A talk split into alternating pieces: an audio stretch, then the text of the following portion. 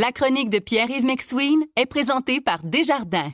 Quels que soient vos objectifs, nos conseillers sont là pour vous accompagner tout au long de votre parcours financier. C'est 23. Voici la chronique économique de Pierre-Yves McSween. Salut Pierre-Yves. Salut Patrick. OK, à Ottawa, les euh, députés ont questionné Mhm. les grands patrons des chaînes de supermarchés. Ben, on veut faire un peu la même chose à Québec.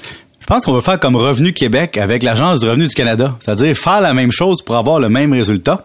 Et donc, non, mais pour vrai, qu'est-ce que les PDG vont dire de plus que les choses qu'ils ont déjà dites? La question est, on dit, on- a de la difficulté au Québec, au Canada, à faire la distinction entre les groupes d'épiciers puis les épiciers. Tu sais, par exemple, Métro. Mais Métro, euh, il y a quelqu'un en haut, puis il y a toute la grosse corporation qui fait 5% de marge nette, un peu moins, là, 4,9 au dernier trimestre. Mais en bas, il y a des, il y a des marchands qui, eux, n'ont pas du tout ces résultats-là. Tu as des marchands qui ont payé leur épicerie, qui doivent faire des rénovations, qui doivent agrandir, qui doivent se donner des services, puis qui vivent dans le monde de la concurrence, puis qui des fois, euh, ça va pas bien. J'ai un témoignage dans mon courriel ce matin. Un épicier qui me dit notre réalité financière est loin d'être celle perçue par la population. Au contraire, en six ans, j'ai deux années déficitaires. Donc, tu sais, il me dit, dans le fond, on est loin des millionnaires qui sont véhiculés dans les médias. Il faut comprendre que Jean au coin de la rue ou Francine qui sont propriétaires d'épicerie, ben oui, ils font de l'argent, mais ils travaillent, mais c'est pas c'est pas comme votre entrepreneur qui vous charge 10 000 d'installer votre spa. Là. On est ailleurs. Donc, pendant ce temps-là, je demanderai aux politiciens des choses comme qu'est-ce que vous faites pour protéger le territoire agricole? Qu'est-ce que vous faites pour la relève agricole? Qu'est-ce que vous faites pour protéger les terres fertiles du Québec?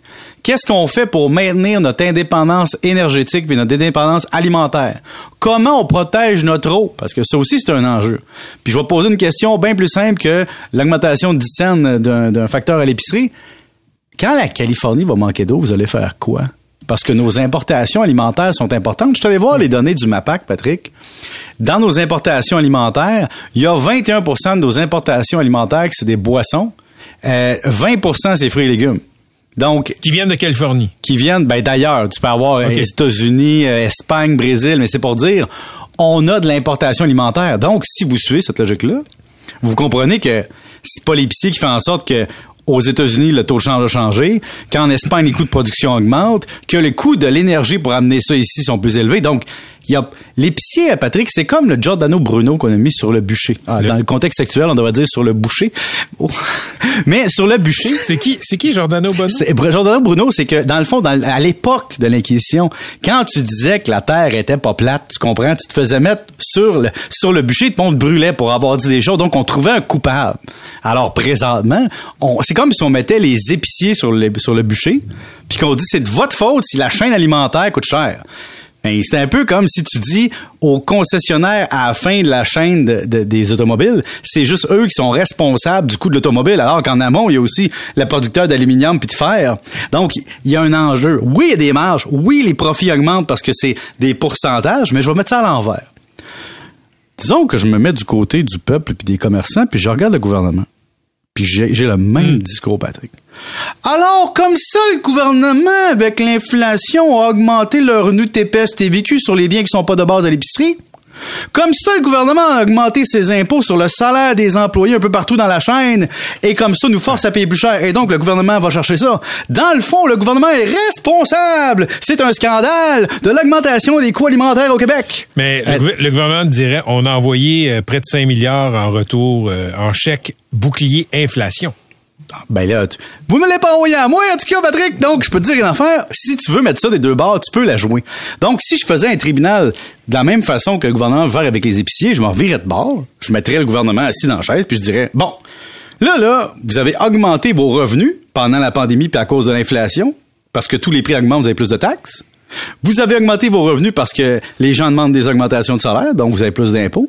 Alors, vous êtes avare, vous êtes greedy, vous avez profité d'une situation névralgique au Québec pour vous enrichir et augmenter votre revenu. C'est épouvantable. Le gouvernement va dire, ben non, c'est pas ça, en proportion des salaires et tout ça. On a gardé le même ratio de taxes et d'impôts. Ah ben non, c'est ça qu'on dit des épiceries. Alors, c'est quoi le problème? Tout le monde craque, l'épicier, euh, le transporteur, le comptable, euh, l'avocat, euh, le, le poseur de, de gyps, tout le monde paye plus cher. On- je me demande juste, Patrick, pourquoi on a dit l'épicier, c'est le méchant. Regarde, on va prendre le métro, là. Oui, 4,6 milliards, 4,7 milliards de revenus au dernier trimestre, 231 millions de revenus nets, c'est vrai. Mais en proportion, c'est 4,9% de marge nette, là. C'était la même chose l'année passée. Pourquoi cette année, c'était un enjeu? On va dire, ouais, mais avant, tu avais fait 207 millions. Tu es rendu à 231 millions.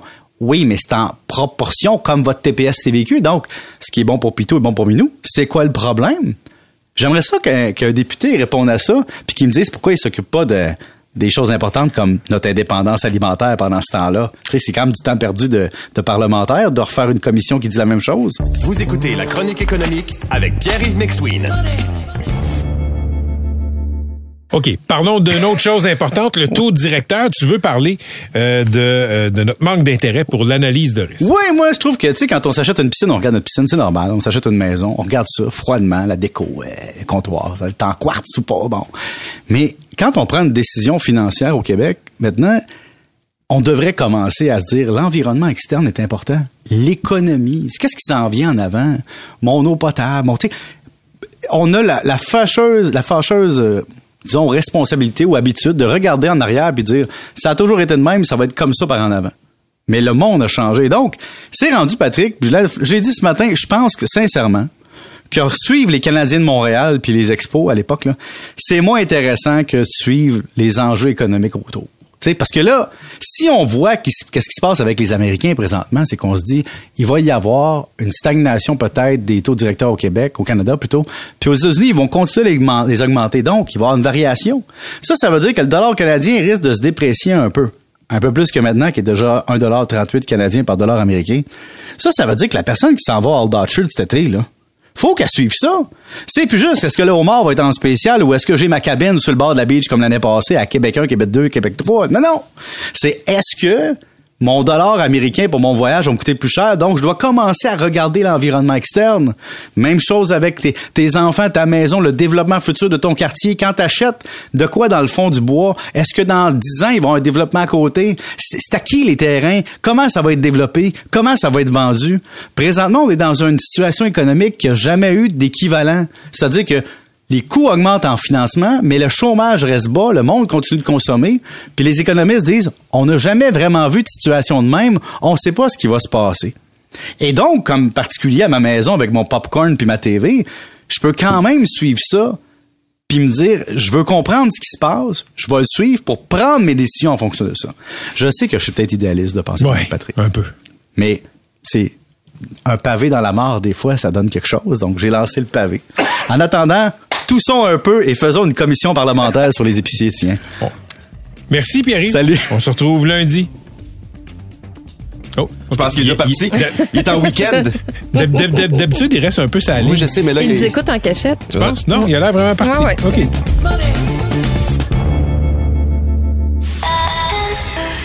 C'est 23.